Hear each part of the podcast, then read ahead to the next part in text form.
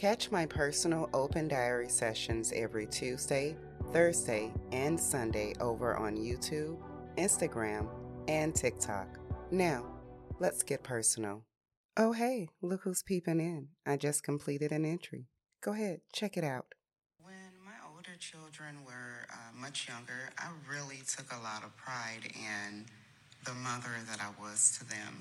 I made sure to be the mother that I didn't have or get growing up. Now, that doesn't mean that I was perfect because I took what I learned from my mother and used it in my household for a very long time. A mixture of what I thought was me doing better. So a lot of what I did was made sure that my children wanted for nothing. Even in my struggle times, uh, I made sure that they wanted for nothing. And their dad definitely, definitely made sure that they wanted for nothing um, financially. so, and I tried to make sure I covered everything mentally and, and anything else. You know, I just made sure that they were happy. They were happy. They didn't have to do anything. You know, I did everything for them. I was speaking with my daughter the other day.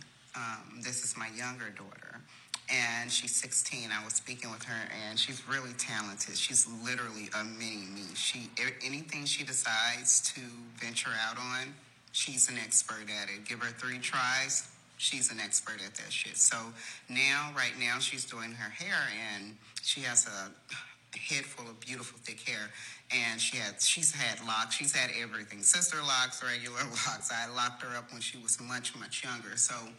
Um, now she's really getting to experience, you know, the regular braid hairstyles and things of that nature because she's had locks all the way up and for most of her life.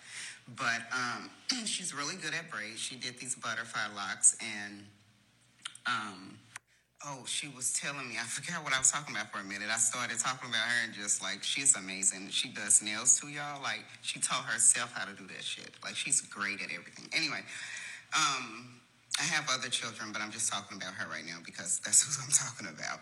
I have four, by the way. Yep, four. But she was like, Mommy, I had to, she still calls me mommy, that's my baby. She was like, Mommy, I had to, um, I had to, uh, look up how to do natural hair. Or she was saying that she had to put braids in because she didn't know how to take care of her natural hair because she wasn't taught. And I'm like, I'm like, I, I did teach you how to do hair. What you mean? Y'all watch me do hair, y'all hair all the time. And she's like, yeah, but you didn't teach me how to do it. So, in my attempt to become the parent that I always wanted to make sure my children never struggled for anything, I I didn't allow them to be them. And that can definitely have its own adverse effect in a relationship.